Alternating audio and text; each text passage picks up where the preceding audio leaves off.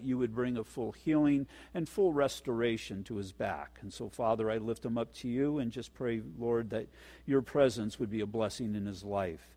And lastly, I thank you, Father, for our ministry at Mercy House. I, I, pray for those who served, those who prepared the food. I pray for those who shared your word. And just pray, Father, that you would multiply that ministry. And so, Father, I just lift it up to you. And as we have such a great opportunity, pray, Father, that we would be found faithful. But right now, God, as we open your word, we pray again that you would speak to us, you would minister to us. And I pray, Father, that you would continue to change us, we ask. In Jesus' name. Amen. Psalm chapter 14, verse 1. as insignificant as it may seem, the titles are the inspired Word of God. And in chapter 14, our, everybody turn off their phones in chapter 14, the title is To the Chief Musician, a Psalm of David. So we know that this was written by King David. And he goes on to say, The fool has said in his heart, There is no God. They are corrupt. They have done abominable works. There is none who does good. The Lord looks down from heaven upon the children of men to see if there are any who understand, who seek God. They have all turned aside. They have together become corrupt. There is none who does good, no, not one. Have all the workers of iniquity no knowledge? Who eat up my people as they eat bread and do not call on the Lord? There they are in great fear, for God is with the generation of the righteous. You shame the counsel of the poor, but the Lord is his refuge. Oh, that the salvation of Israel would come out of Zion when the Lord brings back the captivity of his people. Let Jacob rejoice and Israel be glad. Now, when examining any section of Scripture, we must ask ourselves a few questions. First of all, what is God telling us here? What is God telling us in Psalm 14? What does He desire us to do? What is to be our response to what God tells us? And how does it apply to our lives? How does it integrate into our daily lives, into those we come in contact with? How can I display these things through my life? Now, we know concerning the Bible, this is God's word to mankind. We're told that specifically in 2 Timothy chapter 3 verse 16 where Paul tells us all scripture that means the whole Bible is given by inspiration of God. That means it is breathed by the mouth of God and is profitable for doctrine, for reproof, for correction, for instruction in righteousness. It's all that's necessary to live a life that is honorable before the Lord. There is privilege to those to whom it has been given and, and I'm connecting these two together, and those who follow it. Again, what Jesus said as he washed the apostles' feet Blessed are you if you do these things. So blessed we are. We have the privilege that we have the Word of God seated upon our laps, but blessed are uh, that blessed we are as we do these things. At some point, there needs to be that outward expression of what God is doing inside of us through His Word. Because of this, anytime we study a particular scripture, we need to ask, what is God speaking to me? What is God speaking to Calvary Chapel, Ontario? It's what I consider as I put a study together. What's the purpose that God has us in this section of Scripture? I really believe that God has led us to the Psalms on Thursday night. I don't know how long right now. We've gone verse by verse through the Psalms about well, close to 20 years ago, about 18 years ago. Um, we did Psalm 51, that great psalm of contrition, for three weeks. We finished that last week. And so I really believe that Psalm 14 has a message for us here today concerning, well, our church, but also society. Now, no scripture is of less importance, but some are more important. And, and you can ask, how could one scripture be more important than any other scripture, especially if it's breathed from the mouth of God? Well, it's the one that applies to our life today or a society today that is of the utmost importance at this moment. And so we must consider these things as we are reading the Bible. For instance, if you read the one year Bible, it's got a whole one year plan that is available to you. Every single day, a few scriptures. But you have to look at it that those are God's scriptures for you that day. You have to open it with the mindset what is the instruction that God has for me today? What does God want of me, and how does God want to work through me? Well, the verses that He gives you that day are verses that are to prepare you for what God has for you, or, or again, through you. So, all this being the case, we must first see the importance, biblically speaking, of Psalm 14. Turn just real quick to Psalm 53. It's going to look really familiar. What is the importance on Psalm 14? Well, God thought it important enough to repeat himself. There's only two minor changes in two verses, but it says to the chief musicians set to Mahalath, a contemplation of David, the fool has said in his heart, There is no God. They are corrupt and have done abominable uh, in- iniquity. There is none who does good. I'm not going to read through the whole psalm again, but you get the picture that, well, God, for the purpose of getting our attention, he's repeating it. Well, Paul's picked up on this as well in Romans chapter 3, verses 10 through 12. Paul has just finished, and we're going to look at this a little bit later on. So if you turn over to Romans, you may want to put your finger in chapter 1. But in chapter 2, I'm sorry, chapter 3, he builds up to a crescendo because he's looked at the pagan, he, he's looked at the self righteous, he's looked at the Jew, he's looked at the person who tries to achieve salvation through their own works, and he says, well, that's possible if you're able to be as good as God all the time.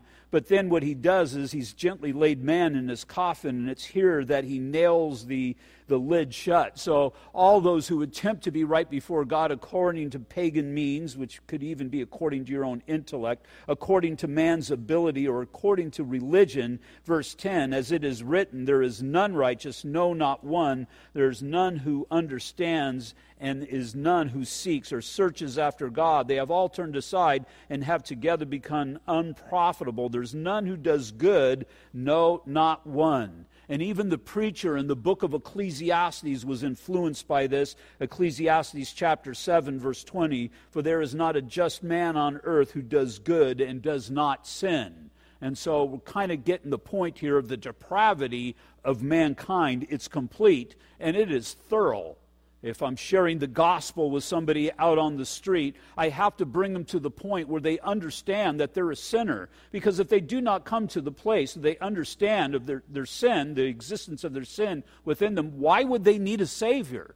Now, it's easy to bring somebody to destroy somebody through argument or whatever, and that's not the purpose, although there needs to be a tearing down, but there's got to be the building up. So to convince somebody that he's a sinner and then walk away, you've done absolutely nothing for that person but to convince he's a sinner, but then say there's a Savior. There, there's one who loves you, and because you're a sinner, he died for your sins. It's to preach the gospel and to build that person up. But Psalm 14 is showing us the depravity, the total depravity of mankind. James Montgomery Boice said, Anything that God says once demands our attention. Anything that he says twice demands our most intent attention and anything God says three times should be read, reread, marked, learned, and inwardly digested. Well, Psalm chapter 14 is one of those sections of Scripture. It is mentioned three other times in the Word of God, so God is making a point. God is tapping us in the chest by this concept. So, again, verse 1 to the chief musician, a psalm of David the fool has said in his heart, There is no God. They are corrupt. They have done abominable works. There is none who does good. A fool, a fool is someone who is senseless, somebody who lacks common sense, has nothing to do with mental capacity. There are smart fools. Matter of fact, I think we elect a few of them to office every time we have an election. Uh, people that we look at that are very intelligent but intelligent, well, even if you have intelligence, you can still act foolishly. The fool is someone who knows what the right way to go is, but ignores it and does the complete opposite. And we've seen these things throughout history that smart people, good people, but acted foolishly and people paid the price. I like to study the Civil War, and I've seen many times as you're reading these stories of the Civil War, and you see these generals and, And, and you almost want to tell them, if you could, don't do that. It's not going to turn out well. It's so obvious. Pearl Harbor, Japan. Japan was invading the Pacific for the most part, had yet to attack the United States of America, but it sure seemed imminent. And there's Pearl Harbor with its guard completely down and get destroyed. That was just foolishness to not be prepared for such an attack. And so we must not be foolish regardless of what our mental capacity is, there's certain realities, certain truths in the scriptures that we can't ignore. It's the fool who ignores the fact that he is the sinner. Now, we're told in John chapter 16, and y'all should know it by now because I mention it all the time, that the Holy Spirit convicts us of sin, righteousness, and judgment. And so that's the Holy Spirit that convicts us that because of the Spirit of God, that he, he tells us something, everybody is aware of this and they understand that they're a sinner. Sin, righteousness, everybody is aware of the existence of God. They need everybody will make a decision of that. Some people will be aware of the existence of God but will foolishly choose to not believe, but nonetheless everybody is aware of it. Sin, righteousness and judgment. Everybody understands and everybody knows that they're going to have to stand before a holy God and give an account for their sins. A fool well, the majority of times in the scriptures is somebody who chooses to deny God despite the overwhelming proof of God, or a person who knows that God exists but chooses to ignore him anyway. And again, that's a good description of our culture today. And I really don't care what people say. If they don't, they say they don't believe in God, they just yell that. They act according to that because deep inside, that's a conflict that exists within their hearts. Because again, it's the Holy Spirit that convicts them of sin, righteousness, and judgment. It's the supernatural power of God that convicts them of those things. We see fools in the Bible. Pharaoh, remember the frog issue in Exodus chapter 8? Finally, he sends for Moses. There's frogs all over the place. Have you ever stepped on a frog? I haven't either, but I can just imagine how disgusting it must be. You open your cupboard and there's frogs jumping out of your cupboard. You know, just had to be horrible. And so finally he's had enough. And all the people, I mean, frogs in your bed.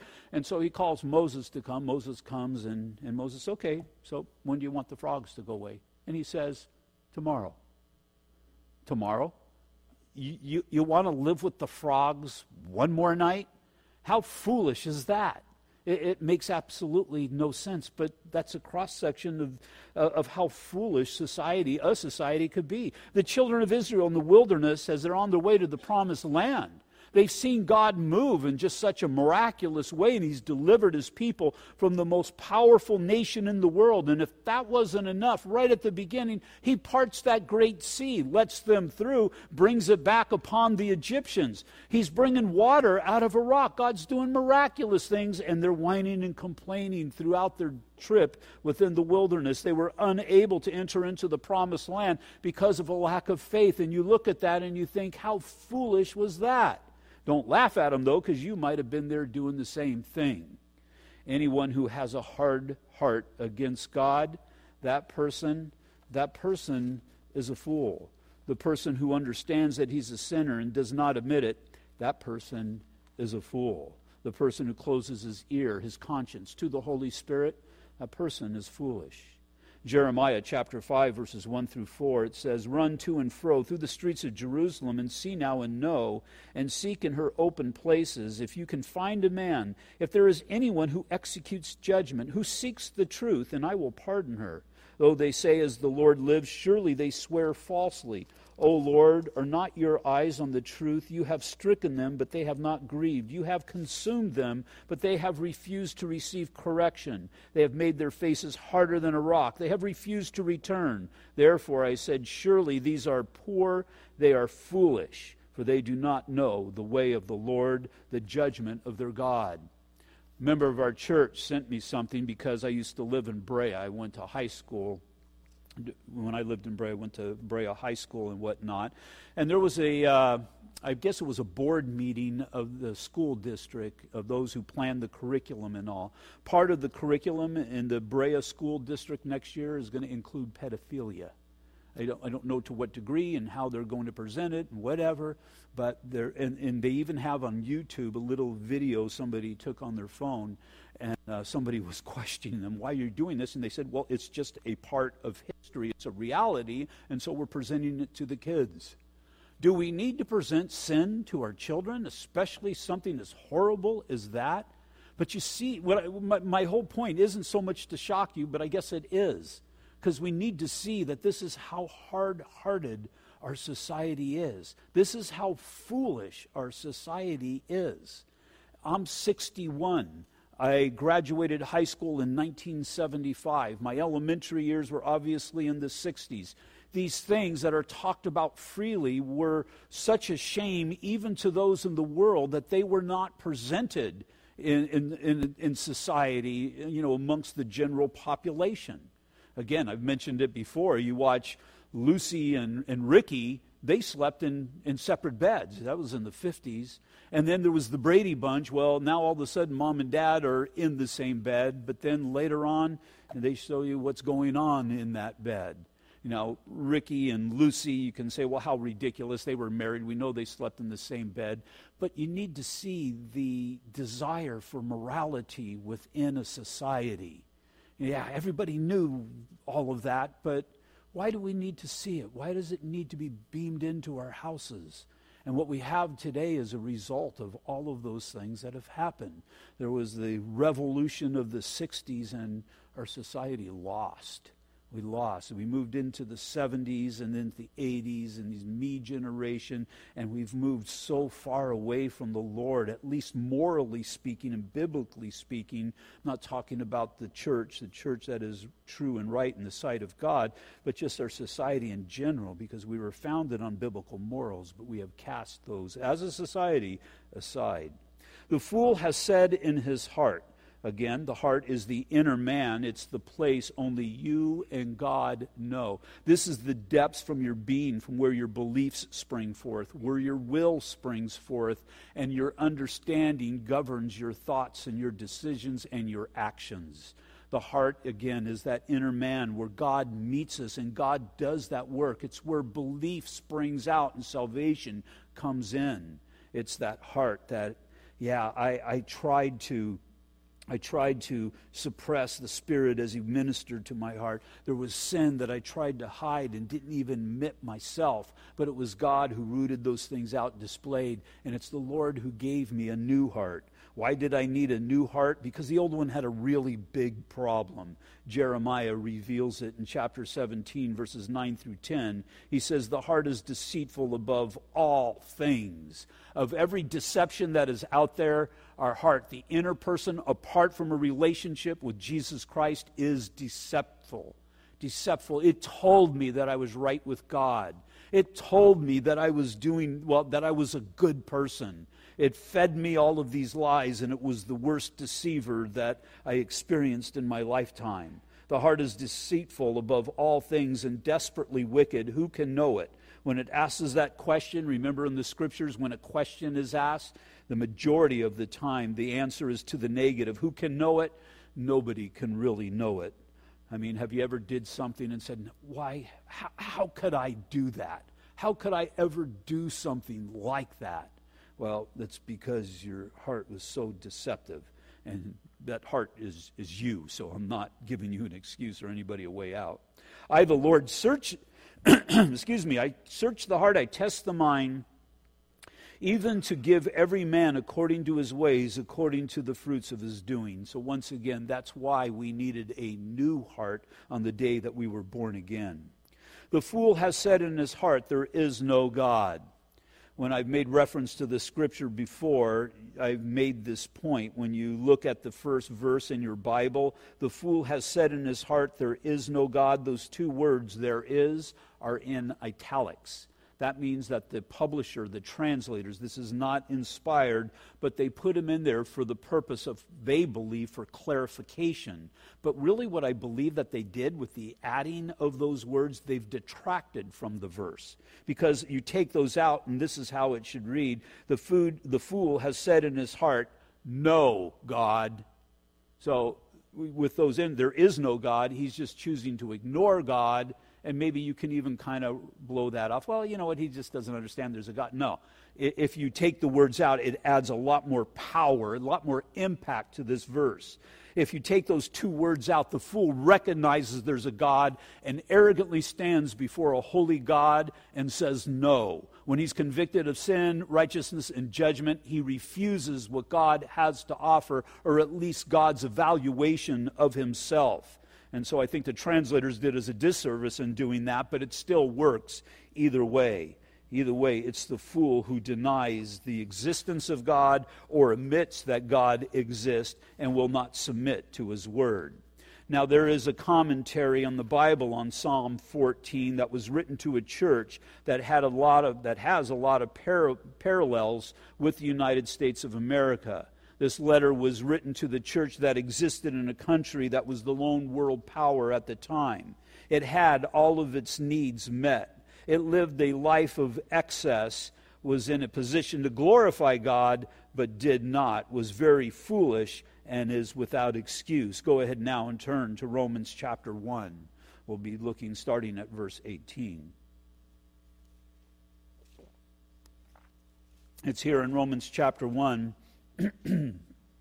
that the Apostle Paul spells out four characteristics of a fool characteristics that are prevalent to our country today and what we see in our society today. First is the fool. The fool suppresses the truth. Verse 18.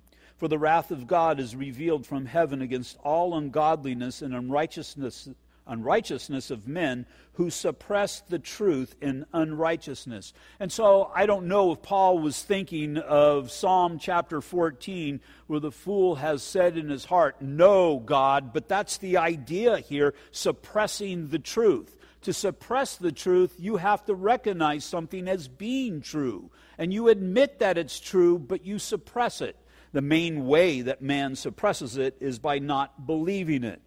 Truth when something is true, regardless of what it is, it cannot be changed and it is subjective. It is what it is. I'm sorry, it's objective, not subjective. And it is absolute. There is nothing that can change truth. Truth must be received. It's only a fool that does not receive truth. And so we have to understand the magnitude of that. The fool is more concerned with his own feelings, his ways, his desires, his well being, his health, his wealth, and passion to care about really anything else. We live today in what's called a postmodern society. A postmodern society believes that truth is fluid, that each individual is able to make its own truth. Well, that has brought us the quagmire of sin that we live in today, and really not just this nation, but worldwide. The fool may know that the Bible is the Word of God, but he chooses to ignore it. Even deeper, this could be someone who goes to church, or a country that prints in God we trust on its currency, or a leader that sings God bless America when their actions and lawmaking contradict what is necessary for God to bless anything. In John 3, we see the born again experience as a result of the Word and the Spirit. The fool is someone who suppresses the Word, and because he suppresses the Word, he grieves the Holy Spirit. And so, if you suppress the Word of God as being true, well, that's fine. You believe what you want to believe, and I'll believe what I want to believe. That person is never going to be saved until they open their heart to the reality of the truthfulness of the Word of God. And again, it's why they need to be brought to the place of sin because when they are brought to that place, it's as if you threw them into the ocean without a life preserver and they know that they're going to go down. Because remember, the Holy Spirit convicts them of sin, righteousness, and judgment. And they understand they're going to be judged, they understand that they're going to drown. And it's then that they'll be evaluating the life preserver that is brought to them. Exodus 27 You shall not take the name of the Lord your God in vain, for the Lord will not hold him guiltless who takes his name in vain. And the idea is, is the name of the Lord. The name of the Lord we see in Exodus chapter 34. It, it, it's goodness, it's kindness, it's righteousness, it's graciousness, it's merciful. And we see the dynamic of the nature of God and who He is through His name. And because of that, you deny that, then you're left to the, your own resources. Secondly, the fool ignores the obvious, verses 19 through 20, because what may be um, known of God is manifest in them, for God has shown it to them. Now, think about that. Because what may be known of God is man- or revealed in them. In them? Look, look at the miracle that you are. Look at the miracle that you are. Look, look what God has done in all of creation. But just examine yourself, your brain, your, your thoughts, and your feelings. How could this possibly come about by chance? I mean, I have a, a tree in my house and it puts out oxygen. And I take that oxygen in and, and I put out carbon dioxide, and the tree takes in the carbon dioxide. And God has made this, this, ecosystem that, that is nothing self sustaining. God sustains it all, but God uses these things for all of creation. And you examine these things from the telescope to the microscope. Well, in the midst of all of that, we see the hand of God. Because what may be known of God is manifest in them, for God has shown it to them. So not only has God created us, we're walking miracles, God has revealed that to us that it has come from His hand. For since the creation of the world, his invisible attributes are clearly seen. It's kind of a contradiction in terms. His invisible attributes are clearly seen. Clearly seen through creation. Clearly seen the love that God has for us and, and how he keeps us through what he has created. Being understood by the things that are made, even his eternal power and Godhead, so that they, the unbeliever, is without excuse. Man knows that there is a God because of how God has revealed himself through creation to such an extent. There's two way, two ways that man knows of the existence of God, through creation and through the word of God. And creation, well, we get so much in the word, but at least creation that should bring us to where did that come from? And where did that come from should bring us to the footsteps of God back in the advent of philosophy, man would try to figure out where he would come from. How, how did we come about being in this, in this earth? This is before uh, Socrates and Aristotle and Plato and all those guys. It's the beginning of philosophy. And at one point, man thought water was God because water moved, and it moved all by itself. If you poured water out on the ground, things would grow. Water brought life to mankind. And, and then in his contemplation, man thought, and he thought dirt was God at one time or air was God at one time, just trying to think these things through. But the fact of the matter is, this creation caused man to think and caused man to search. And matter of fact, we're told it does so to such a degree that mankind is without excuse. Now, I've pointed this out many times in Romans chapter 3, verse 19 it says that every mouth is going to be stopped. That means those who stand before the judgment seat of God, I'm talking about the white throne judgment, what we see in Revelation chapter 20. If you stand before that throne without Jesus Christ, it's going to be obvious that you have no excuse. I was talking to somebody, and you know, I've heard this before. Yeah, I don't go to church. You know what? It's full of hypocrites. And you know what? I went there and people gossiped about me or whatever it might be. And I'm thinking, you're going to take that before the throne of God? You're going to stand before a holy God with, and that's going to be your excuse? Well, the fact of the matter is, no, their mouth's going to be stopped. They're not going to be able to offer any excuse because they're going to see the holiness of God. And they're going to come to the realization and the understanding of their sinful nature, just like Isaiah did. We looked at it Sunday night, Isaiah chapter 6 woe is me, for I'm undone. I'm a man of unclean lips. In creation, we are to see two things God's eternal power, you try and create a tree, and his Godhead or his divine nature. These are attributes enough to come to the knowledge of the existence of God and to seek him out. Verse 20 For since the creation of the world, his invisible attributes are clearly seen, being understood by the things that are made, even his eternal power and Godhead, so that they are without excuse. Well, there's going to come a time in the tribulation. So keep in mind, We're in the church age now. There's going to come the day of the rapture of the church. After the rapture of the church, immediately after the rapture of the church, there's not going to be one believer present here on earth. The Word of God will still exist, and the Word that we share will start to germinate within people's hearts. They'll start understanding, man, those things that those crazy believers were talking about were true. But there's still going to be believers that are hard hearted as these things of tribulation are going on and these cataclysmic events are coming upon people, well, it's important to understand because I've heard people say, well, you know what, these are helicopters and these are atomic bombs that nations are. These are from the hand of God. And, and, really, what God is doing, what we see in the various acts of tribulation in the book of Revelation, is God using creation in some areas and undoing creation in other areas, so that, again, man would look to creation and understand the existence of a holy God. Well, in Revelation chapter 6, verses 12 through 17, it's as if God is taking creation for those who have rejected him. And he's like hitting them over the head with creation, trying to get their, their attention. Because we are told in chapter 16, when these things are happening, it says, and they did not repent. Remember what we looked at last couple of weeks in Psalm 51 the psalm of contrition. There's always, a, as long as man's able to draw breath, man's able to repent. But God is using now creation to get their attention to bring them into a right relationship. Verse 12 of Revelation 6 I looked and he opened the sixth seal, and behold, or check it out, there was a great earthquake. And the sun became black as sackcloth of hair, and the moon became like blood. I was sitting in my office the other day, and it was the afternoon. I didn't have my afternoon coffee, and I was getting kind of tired, and I dozed off. Don't tell my board but I, I kind of dozed off a little bit. And we get trucks that come up and down the street over here, and some of them like rattle the walls or whatever they're doing. And one of them came by and did that, and I thought we were having an earthquake.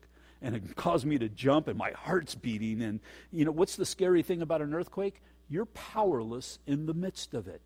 And that's the idea here. Uh, there was a great earthquake, and the sun became black as sackcloth of hair. What happens if the sun doesn't give its light? And the moon became like blood, and the stars of heaven fell to the earth as a fig tree drops its late figs when it is shaken by a mighty wind. Then the sky receded as a scroll when it is rolled up, and every mountain and island was moved out of its place. And the kings of the earth, and the great men, the rich men, the commanders, the mighty men, every slave and every free man hid themselves in the caves and in rocks rocks of the mountains. So this is all of humanity. What are they looking for protection? They're even going to creation for protection.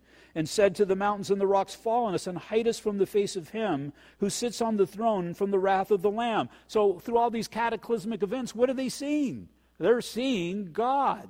But the problem is they're failing to repent. But again, God is using his creation to get their attention. Says in verse 17, for the great day of his wrath has come, and who is able to stand? Once again, that question is asked, and the answer is nobody. Thirdly, the fool tries to recreate God. Let me get back to Romans chapter 1, verses 21 through 23. This is man trying to recreate God in his own image, violation of the first commandment. Because although they knew God, they did not glorify him as God, nor were thankful, but became futile in their thoughts, and their foolish hearts were darkened. Professing to be wise, they became fools, and changed the glory of the incorruptible God into an image made like corruptible man, and birds, and four footed animals, and creeping things. And it doesn't have to go to that extent. This is just anybody who would say a loving God would not send anyone to hell because that person has fashioned a God according to their own desires and according to their own image. God is a God of love. It's why Christ died on the cross, so whoever would believe in him would not perish but have everlasting life. But those who reject God, God in turn will reject them. Back in Psalm 14, verses 1 through 3. the fool has said in his heart, There is no God. They are corrupt. They have done abominable works. There is none who does good. The Lord looks down from heaven upon the children of men to see if there are any who understand, who seek God. They have all turned aside. They have together become corrupt. There is none who does good, no, not one.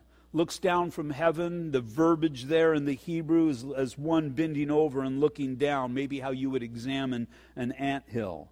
A reminder that God is in the position of judgment and the authority. And so, a couple things here. All children of men, they fit in the category of the fool. That's why Jesus told Nicodemus, You must be born again. You need that new heart. Something needs to change. A pastor once said, The fool is not a rare subspecies within the human race. All human beings are fools apart from the wisdom of God. And again, notice the prevailing verbiage that exists in those three verses any, all, together, none, no, not one, making a very emphatic point that there's nobody who stands out above anybody else apart from God. Point being, anyone not born again is in that category of a fool. And secondly, if point one is that everyone who is a child of man is a fool, then the second point is every aspect of everyone is only foolishness. The unbeliever may do some good, he may do a lot of worldly good, but apart from God, none will be seen as good. Man can feed the poor, work the homeless shelter, give money, but it needs no, means nothing to God and buys them nothing in the sight of God. Isaiah 64 6. But we are all like an unclean thing, and all of our righteousness, speaking of self righteousness, are like filthy rags. We are all we all fade as a leaf, and all of our iniquities like the wind have taken us away. Verses four through six. Have all the workers of iniquity no knowledge, who eat up my people as they eat bread and do not call on the Lord?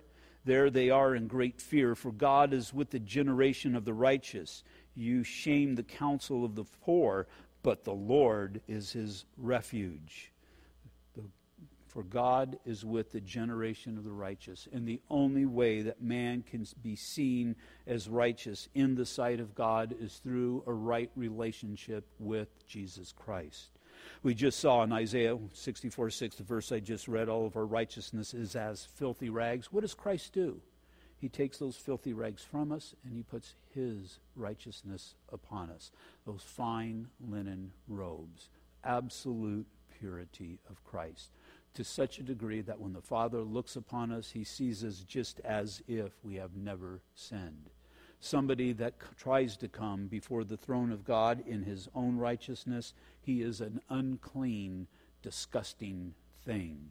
Matter of fact, when it says filthy rags, it's speaking of menstrual rags. It's speaking of really the birth process. And the idea is just as my father could do nothing right in the sight of God apart from Jesus Christ, I can't, and my future generations can't as well. It's just something that is filthy and unclean in the sight of God. Verse 6 You shame the counsel of the poor, but the Lord is his refuge. In Zechariah chapter 2, verse 8 For thus says the Lord of hosts, He sent me after glory to the nations which plunder you, for he who touches you touches the apple of his eye. Remember, the apple of somebody's eye is his pupil. He who touches you touches the apple of his eye. It's as if you're poking God in the eye. That's how God perceives those who are foolish. Verse 7 Oh, that the salvation of Israel will come. This is an outcry of David, I believe, in response to his realization as the Spirit has enlightened him and he sees the reality of the depravity of man. Something's got to happen. Oh, that the salvation of Israel would come out of Zion. When the Lord brings back the captivity of his people, let Jacob rejoice and Israel be glad. He's understanding that God has to do something in the midst of this situation. And we know that that was Jesus Christ who did come. He came from his people, he came from the children of Israel for all of humanity. Why? So that although we still act foolish at times, we would no longer be seen as a fool in the sight of God. The depravity of man goes deep. All have sinned. And so we can stand up here and give testimony, we'll be here all night talking about everybody's sins of the past. But how about just your sins of today? And we're all going to sin tomorrow, so that'll cover Sunday service, and we can just go on forever with that. But God chooses to see me just as if I've never sinned. Because what did He deal with on the cross? It's not so much he dealt with, you know, my lying and then I did this and I did that and did that. That was kind of the fallacy of the Catholic confession. What he dealt with was my sinful nature. That's what I need. Remember, he gave me a new heart. And Father, it's because you have given us a new heart that we give you thanks and we give you praise. And Lord, we just rejoice in what you do in this miracle, Lord, that you achieve in our lives. I mean, why would anybody have any desire whatsoever to come to a place on a Thursday night and simply hear somebody talk from a book? It makes no sense. It only makes sense, Lord, because of you. And so, Father, I just lift up those here tonight Pray, Father, that we, as we visited for most of us who we used to be, that we would rejoice in who we are now and who you are making us to be in the future. And so, Lord, we just give you all the glory and we just give you the praise because we come to that understanding that we were unable to do a thing. As Paul said in Ephesians chapter 2, we were dead in our sins and trespasses. But, Lord, it was you who made us alive. And so, Father, I pray with that knowledge as we have this last song that God, a true spirit of praise and worship would break out based upon who you are and based upon what you have done. And Lord, I pray if there's anybody here tonight who doesn't know you, Lord, who, who comes, came to an understanding of the depths of their depravity, I pray, Father, that they would open their hearts to you. That God, they would ask you to reveal yourself to you and as you to them. And as you do, Lord, I just pray that they would come into that relationship, that they would start praying, that they would get into your word and they would respond to your word, and we would see salvation come to their soul. And so, Lord, once again, we just praise you for all the goodness and graciousness that you have lavished upon us. I pray, Father, that we would live our lives accordingly, we ask. In Jesus' name, amen. Will you all stand, please? We are having teacher training. That's going to be a week from this Saturday for anybody who's involved in children's ministry or if anybody wants to know more about children's ministry. If you've ever been praying or prompted by God to be involved, that day will be for you. The information is in the bulletin. Um, Sunday morning, we're back in Second Peter. Sunday evening, we're in Second Chronicles, and I'm figuring we probably got about six more studies, and then we're done with Second Chronicles. When we're done with Second Chronicles, it's been 20 years, but that means we have taught every book of the Bible. And I'm excited about that, and so is Joanne. God bless you guys. Drive careful. Have a good night.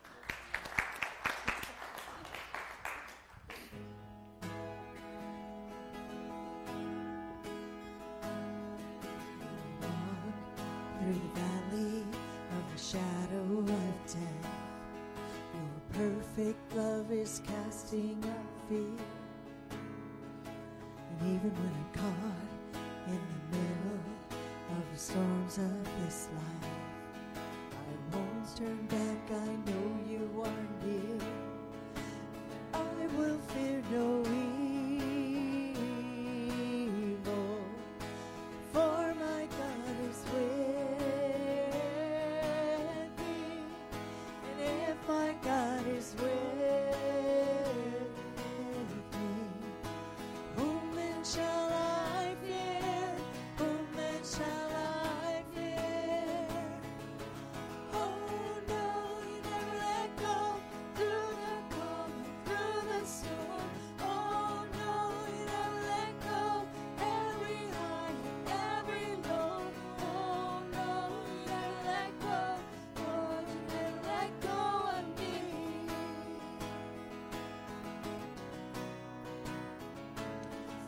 see a light that is coming for the heart that holds on. A glorious light beyond all compare. There will be an end to these troubles, but until that day comes, we'll live to know you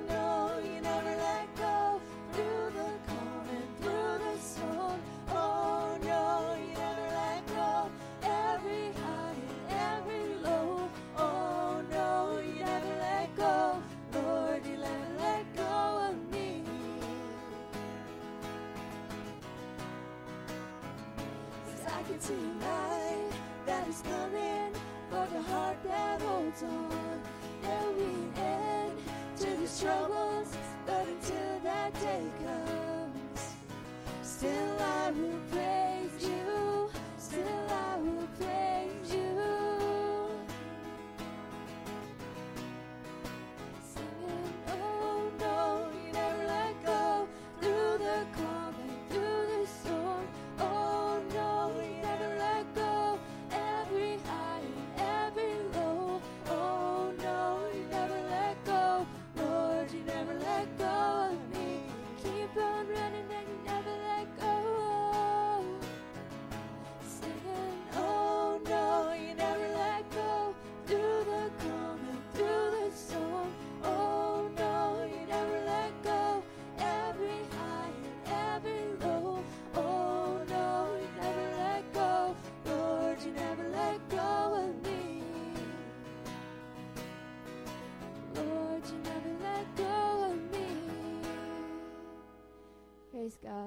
God bless you guys. Have a good re- rest of your week.